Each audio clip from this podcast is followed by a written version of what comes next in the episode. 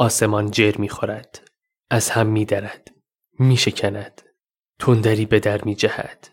تندری تند و تیز و گریزان. نگاه گرگی در شب برمی نشیند از هم می پاشد ذره ذره پوش می شود نری به زیر گنبد کلیدر تکه تکه می شود به هم در می شکند باران فرو می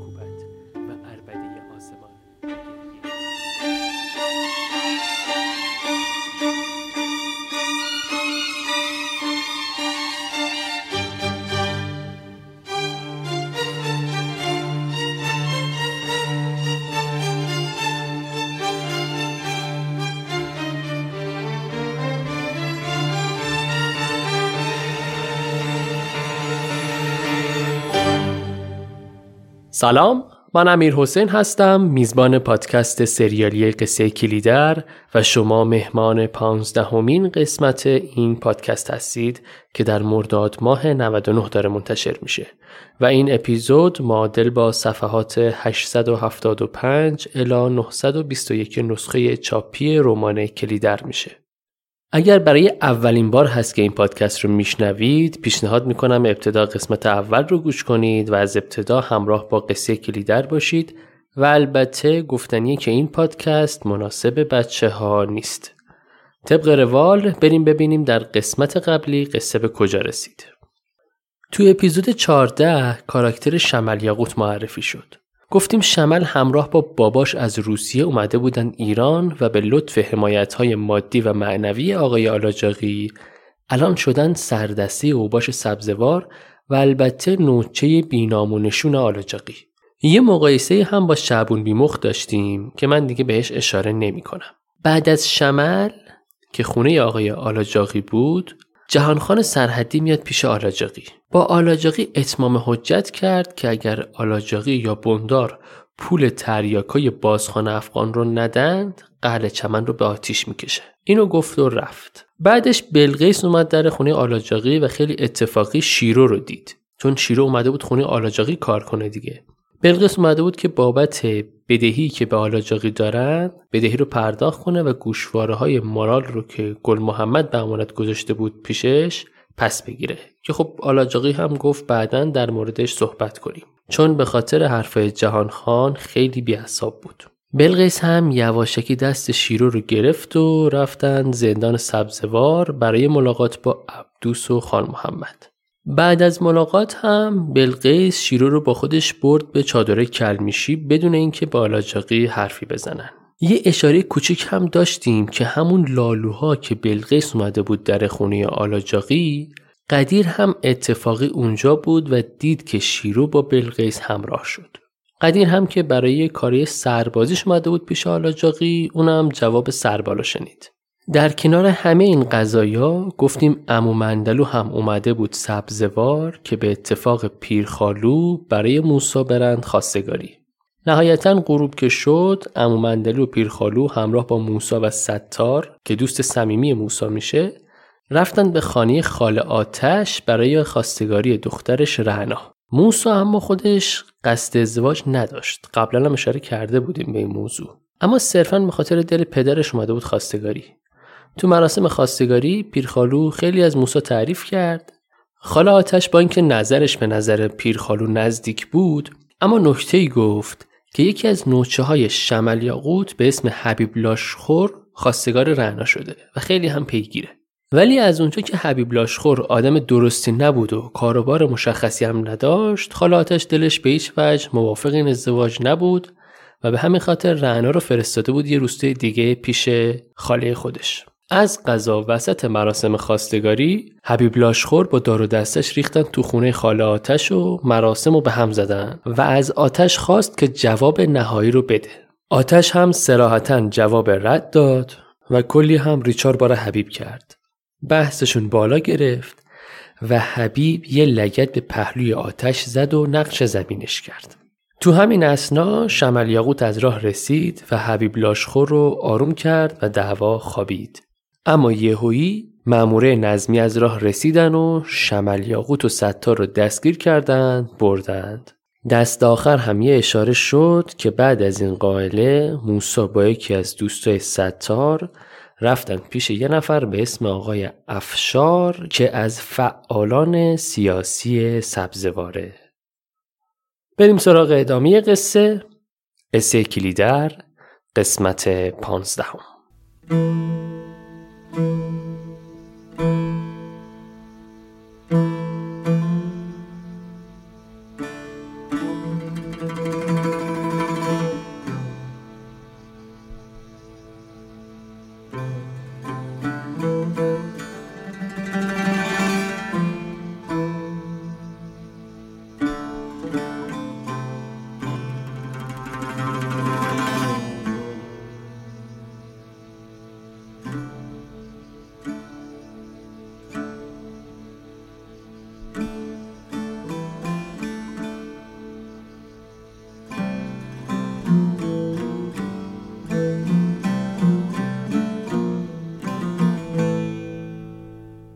ادامه قصه از یورتگاه کلمیشی ها شروع میشه.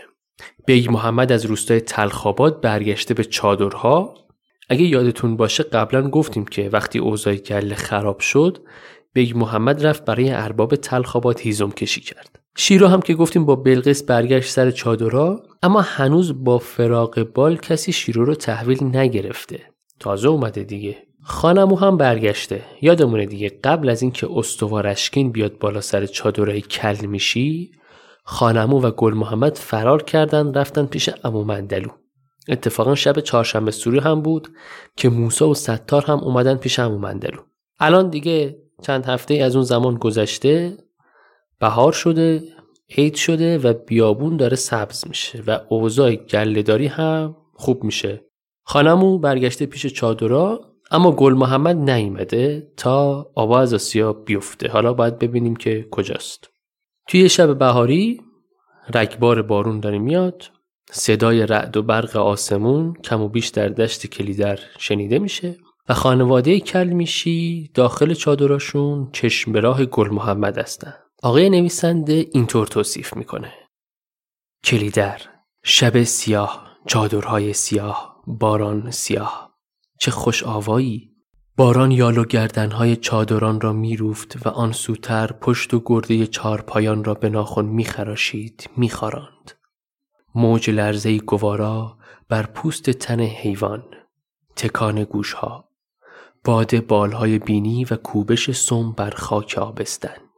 فشاندن یال و نگاه آرام. بر درگاه سیاه چادر خیش نگران فرزندان کلمیشی ایستاده و روی و ابروی در گذر تر شاخه های باران گذارده و نگاه کاونده خود به درون شب دوانیده بود.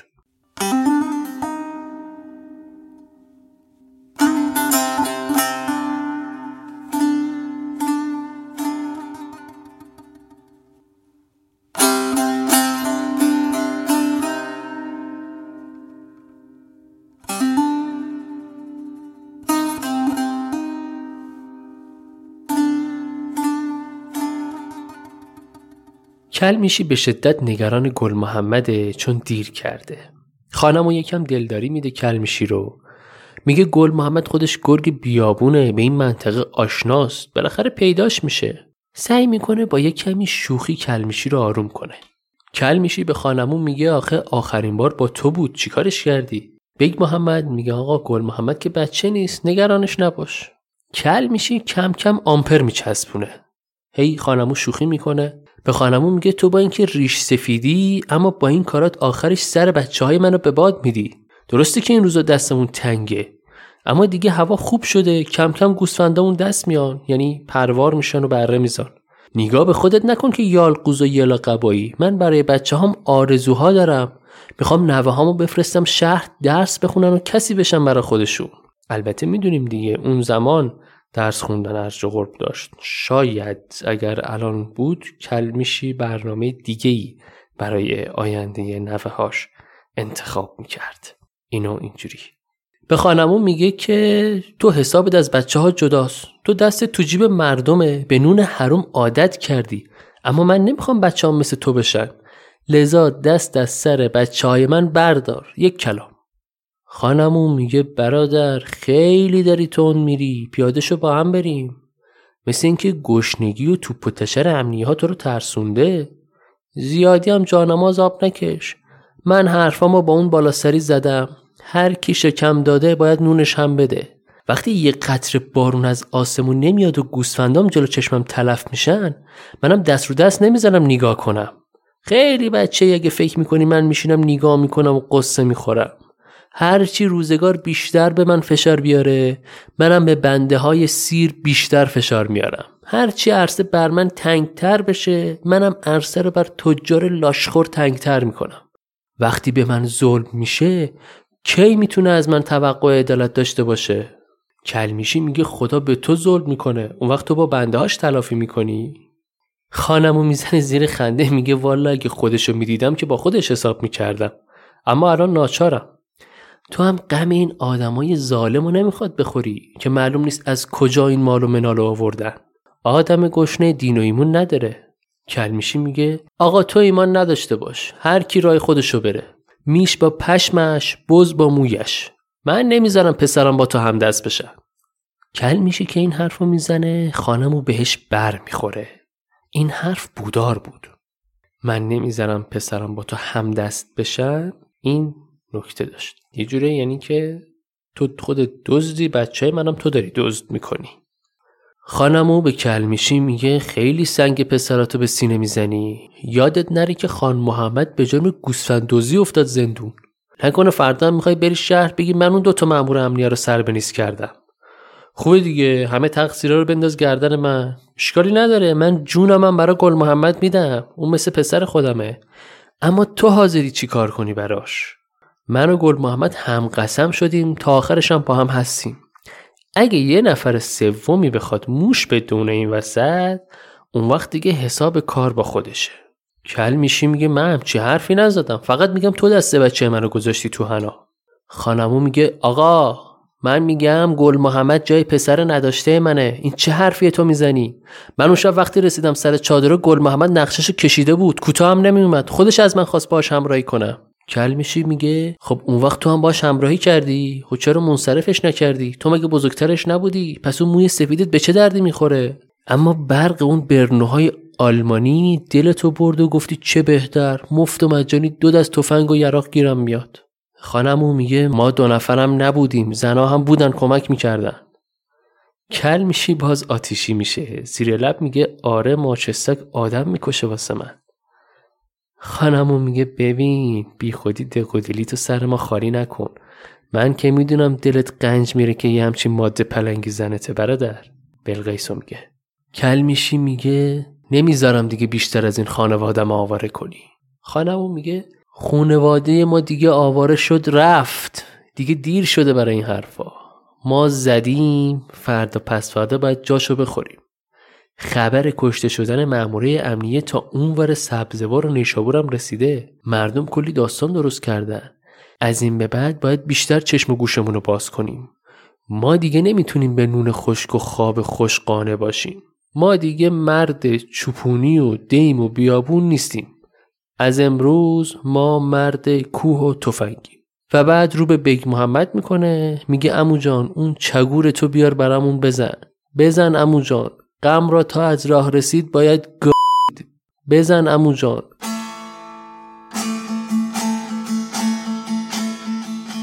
موقع نواختن بیگ محمد خانمو رفت تو حال خودش. خانمو لحظه ها رو میقاپید چپاول می‌کرد. میچشید و دم را قدهی سر می‌کشید. خوشدار مستی. زمانه را چنان میپسندید که اسبی باشد. اسبی تا بر آن نشستن سوار بر او شدن حتی اگر مهار نتوانیش. چنین نیز بود. اما این اسب گاه به سر می آمد سکندری فرو می افتاد در گودال یا به دره خاموشی بزرگ خانمو افسردگی گستریاب او این گرگ پیر هم بدین هنگام آغاز شد. لب فرو می بست پیشانی در هم می کشید و دستها را به دور زانو چلیپا می کرد ره گشودن به او دیگر شدنی نبود.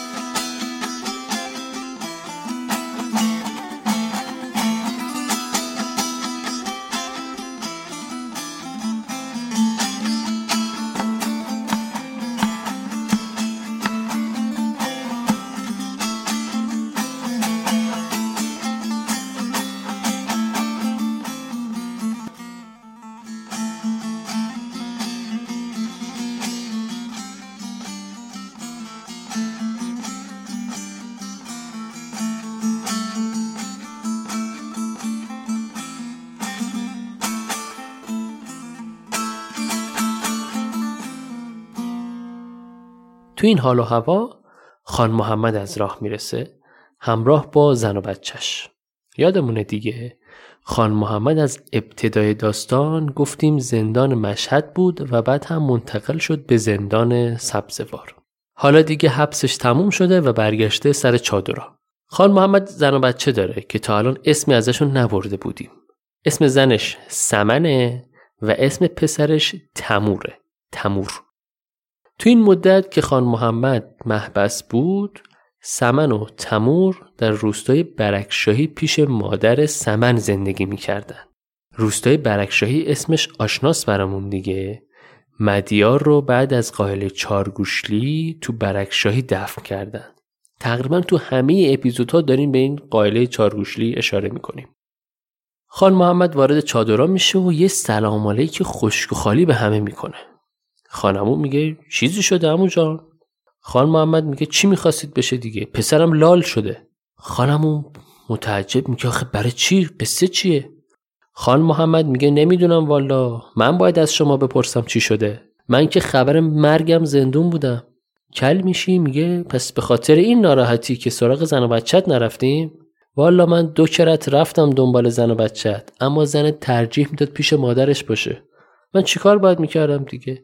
پسر تو هم که از اول ناخوش احوال بود مشکل داشت. خان محمد میگه ناخوش بود اما لال که نبود. زنم اگر با تو نیومد حداقل بچه رو بر میداشتی میبردی شهر پی یه دکتری طبیبی چیزی. من که به خاطر خودم یه نفر نیفتادم زندون به خاطر هممون بوده. کل میشی؟ میگه بابا جان به خدا منم دست تنها بودم. مگه من چند تا دست دارم که باید همه رو اداره کنم؟ خان محمد میگه چرا فقط تو؟ خیر سرم دو تا برادر دیگه هم دارم من. کلمیشی میگه برادر داری اما خبر نداری چی به سر ما اومده توی این مدت. و خلاصه اتفاقای اخیر رو برای خان محمد تعریف می‌کنن. قائله چارگوشلی و کشته شدن مدیار تلف شدن گوسفندا، هیزمکشی گل محمد، نوکری بیگ محمد برای تلخابادی ها، بدهکاریشون به بابقلی بندار و دست آخر هم کشتن اون دوتا معمور امنیه رو میگن. خانمو خیلی خوبه. اینا رو که برای خان محمد تعریف می‌کنه آخرش میگه که بالاخره اتفاق دیگه پیش میاد. لامصب سه نفر رو کشتید یکی هم از خودتون کشته شده اون وقت میگی اتفاق پیش میاد کاسه بشقاب که نشکستی بگی قضا بلا بود نمی‌دونم چی میگن خلاصه خان محمد یکم سوال جواب می‌کنه ببینه موقع کشتن مامور امنیه کسی متوجه گل محمد و خانمو شده یا نه. یادمونه دیگه بعد از قتل مامورا شیدا و موسا و ستار و علی اکبر حاج پسند به سرخالشون این چهار نفر اومدن پیش چادره کل میشی خان محمد یه سوالی براش پیش میاد. میگه خب با این حساب شاید رد معمورا رو تا چادره ما زده باشن. اما نشونه خاصی وجود نداره که گل محمد قاتل ماموراست پس چرا فقط گل محمد فراریه چجوری آس؟ برای خود منم سوال اتفاقا. تو قاله چارگوشلی اونا چهار نفر بودن و با هم هم قسم شدن که این قضیه رو جایی نگن اما همش گل محمد فرار می‌کرد از دست مامورا خب چرا باید اینطوری فکر می‌کرد؟ اون دوتا مامورم یادمونه که یکیشونو گل محمد کشت یکیشونو خانمو. اما الانم باز گل محمد فراری شده. خانمو راحت تو چادر نشسته. حتی استوار اشکین وقتی اومد بالا سر چادرها فقط سراغ گل محمد رو گرفت. چجوری قصه؟ نکنه این وسط کسی راپورت گل محمد رو به امنیه ها داده. یعنی کار کی می‌تونه باشه به نظر شما؟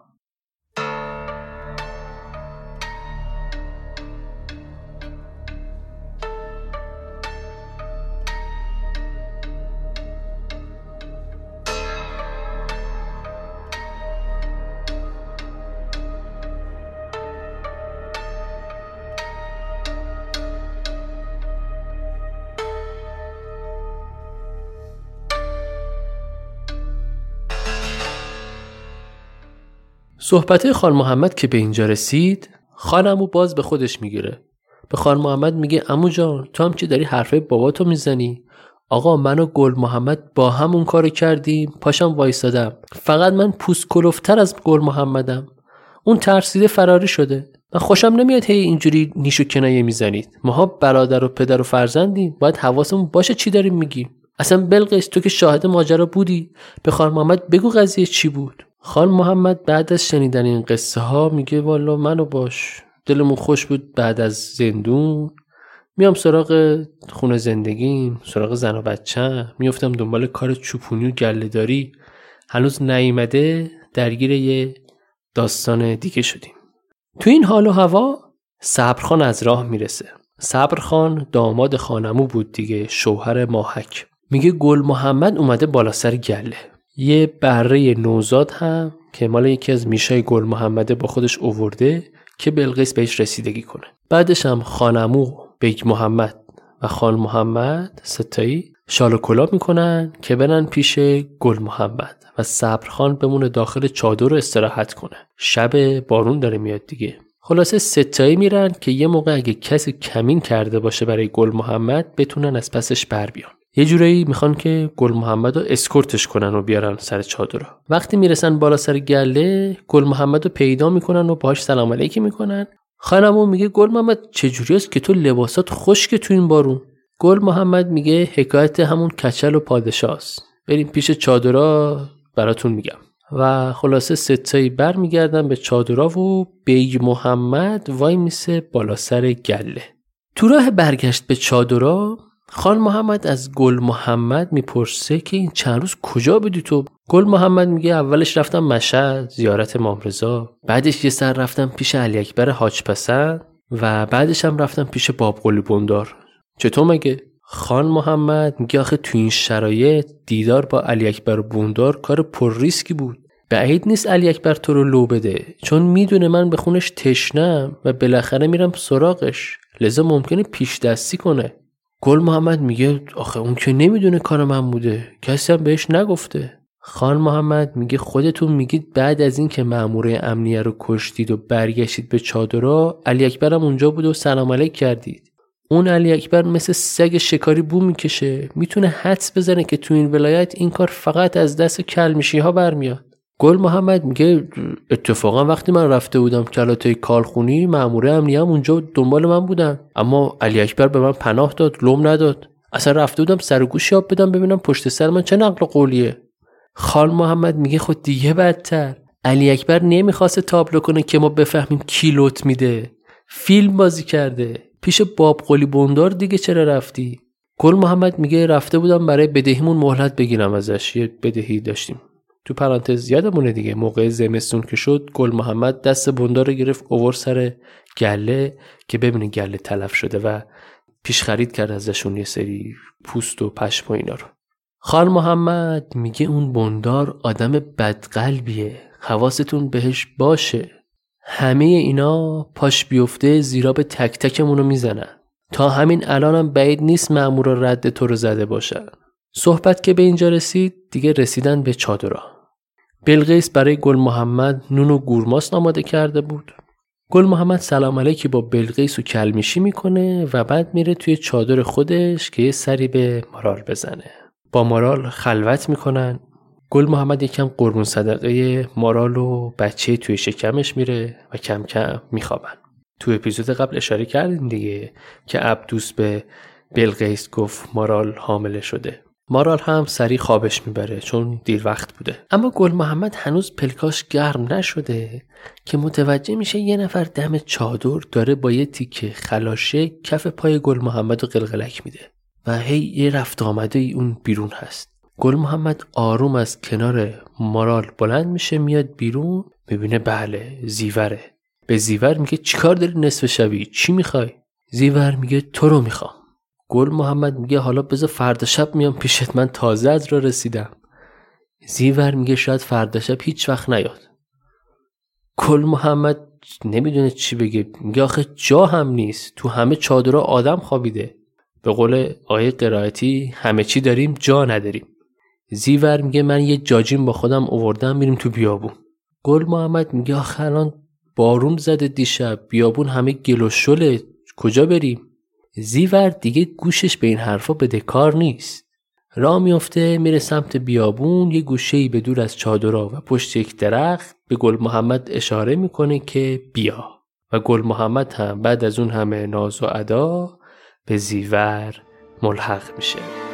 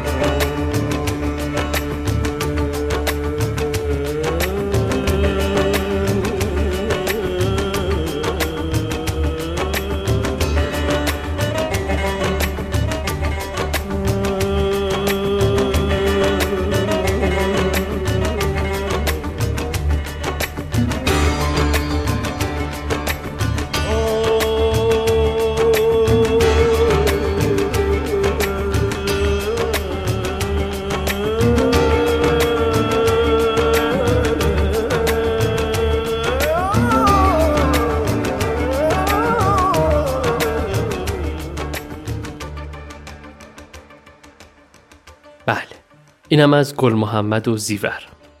اینم اضافه کنم که زیور وقتی گل محمد رو می‌بینه بهش سفارش می‌کنه که کاری به شیرو نداشته باشه. مارال هم همون اول که گل محمد رو دید بهش گفت که شیرو برگشته به چادرها.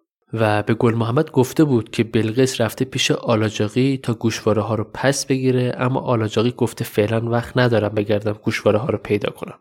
برو بعدا بیا. بعدش هم بلقیس دست شیرو رو گرفته و از خونه آلاجاقی وردتش سر چادرها گل محمد میگه آلاجاقی مگه می‌تونه گوشواره زن منو پس نده؟ خودم بعدا ازش می‌گیرم. این نون گدایی هم ماه درویشو بی غیرت کرده که اجازه داده خواهر من بره برای آلاجاقی کلفتی کنه.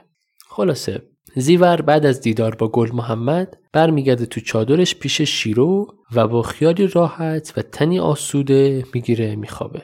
توی کتاب حال زیور اینطور توصیف شده. تن آسوده و از حال شده. کرخت و پوک و پوده. اما خوشایند. تن به سبکی ابر با پوستی ملایم و آرام. ماده دردناکی گویی از روزنهای تنش به در کشانده شده بود. لخت و رها اندام برهنی بر بستر آب. همه جای تن و پوست خود را ذره ذره می توانست حس کند بشناسد. دوباره خود را میافت زنی تازه در زیور زاده بود که هم امشب می‌رفت تا جلد بیاندازد جلد کهنه از تنوا میگرداند تا فردا با سپیده براید خوابید و آرام گرفت. آزوغش را واستاند و آرام گرفت.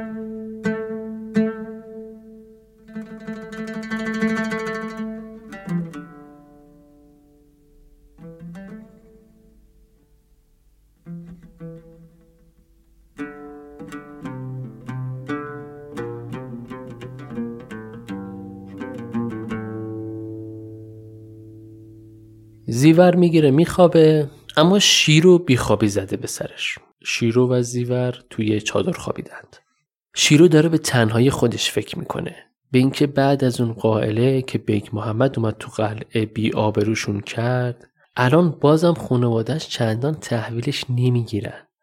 برادراش که چشم دیدنشو ندارن. نه گل محمد حالا دیدتش نه خان محمد دیدتش. کلمیشی هم که دلخوشی ازش نداره.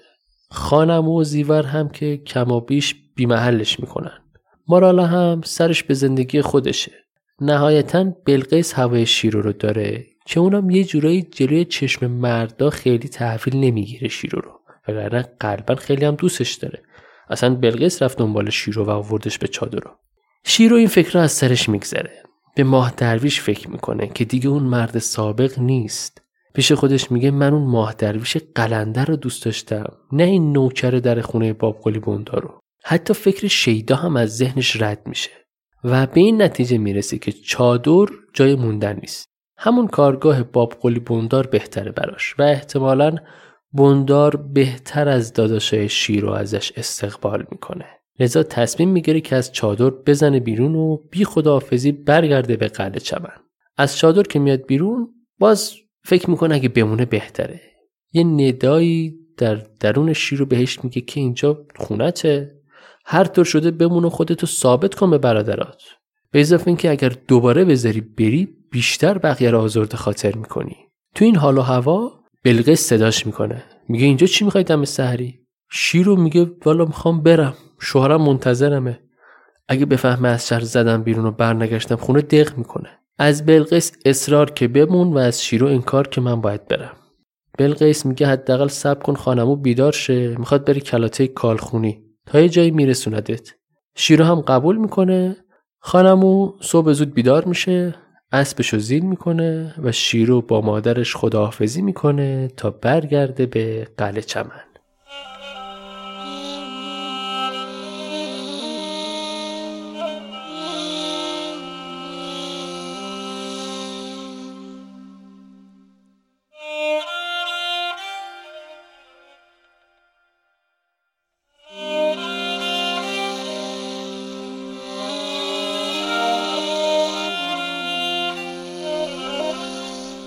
حالا بعد از رفتن شیرو خورشید طلوع کرده کم کم محله از خواب بیدار میشه کلمیشی از چادر میاد بیرون خورجین و یراق یابوش آماده می‌کنه که سر بره سوزنده البته بلغیس براش آماده می‌کنه. بقیه افراد خانواده هم بیدار میشن بسات چای و صبحانه رو آماده می‌کنن. به غیر از گل محمد که دیشب به بلغیس گفته بود منو بیدار نکنید خستمه بذارید بخوابم. خان محمدم بیدار میشه. را میفته میره سمت تپه های اطراف. یه چرخی می‌زنه تا بعد از مدت ها زندون طعم آزادی و زندگی و بیابون و گله رو دوباره بچشه. آقای نویسنده حس و حال خان محمد و افکاری که از ذهنش رد میشه رو اینطور برامون میگه. اینجا باد و بیابان و آفتاب همه به فراخ دستی بر تو ایثار می‌شوند. جا تنگ نیست. آفتاب کم نیست آسمان بسته نیست گوشت زمزمی نسیم میشنود صدای گله را نوای زنجره را میشنود نگاهت تا دورترین نقطه می‌تواند بتازد. تنت آزاد جانت آزاد و دستت آزاد است. اینجا میان زندگانی خود هستی. این سو خیمه ها آن سو ترک گله اینجا سگ آنجا بره. آن مادرت این خواهرت برادرت کسانت. گله کمر شکن شده شده باشد. کمر راست خواهد کرد. زندگانی از هم گسیخته گسیخته باشد. بار دیگر در هم بافته خواهد شد. سال نوست ماه نو روز نو روزی نو.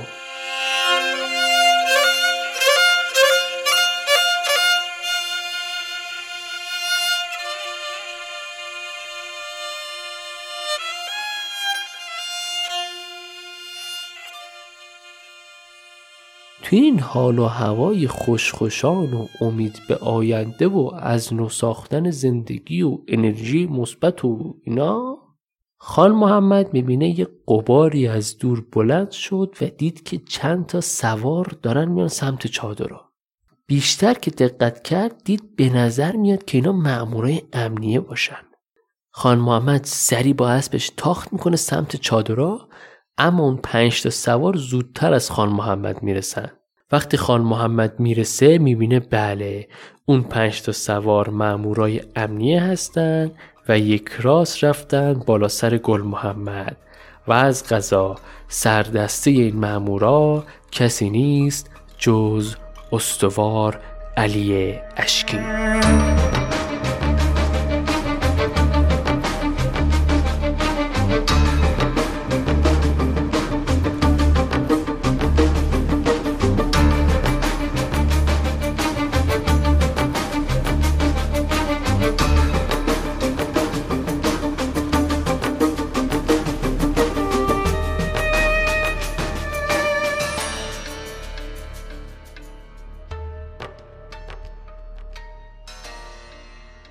پانزدهمین اپیزود از پادکست سریالی قصه کلیدر هم شنیدید که توسط من امیر حسین امیدی فرد تهیه میشه.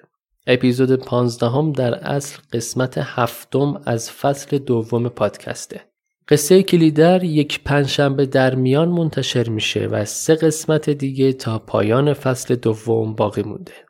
از اپلیکیشن های Castbox، Apple Podcast، Google Podcast، ناملیک و شنوتو هم می‌تونید بشنوید و اینم باز بگم که اپیزودهای جدید با چند روز تاخیر حدودا یک هفته روی تلگرام و بیپتونز و اپلیکیشن نوار منتشر میشه. اپیزود قبلی اشتباه لپی شده بود و گفتم خان محمد برادرزاده عبدوسه در حالی که خان محمد خواهرزاده عبدوسه. ممنون که تذکر دادید. خودم هم موقع دید کردن متوجه نشده بودم. عذر می‌خوام. بالاخره پیش میاد. دم شما گرم. یه موضوع دیگه این که بعضی گفته بودند از متن کتاب بیشتر بخونم. ببینید این آیتم تو هر اپیزود ممکنه متفاوت باشه. مثلا تو اپیزود 14 توصیفات کمتری وجود داشت تو کتاب و بیشترش دیالوگ و روایت های خود نویسنده بود. تو اپیزود 15 اتفاقا توصیفات بیشتری تو متن کتاب بود و خب منم تو پادکست لحاظ کردم. نکته دیگه که قبلا گفتم و بازم میگم اگر در کارهای گرافیکی مثل تهیه پوستر و خصوصا اینفوگرافی مهارت دارید خیلی خوشحال میشم که بتونید بخشی از کارهای گرافیکی پادکست رو انجام بدیم. چون من خودم که دست تنهام و فرصت کافی هم ندارم. جا داره یه تشکر ویژه هم کنم از همه شنونده هایی که پادکست رو به بقیه معرفی می‌کنن یا توی اینستاگرام استوری می‌ذارن. لطف می‌کنید واقعا. سپاس که منو میشنوید. نوش گوشتون.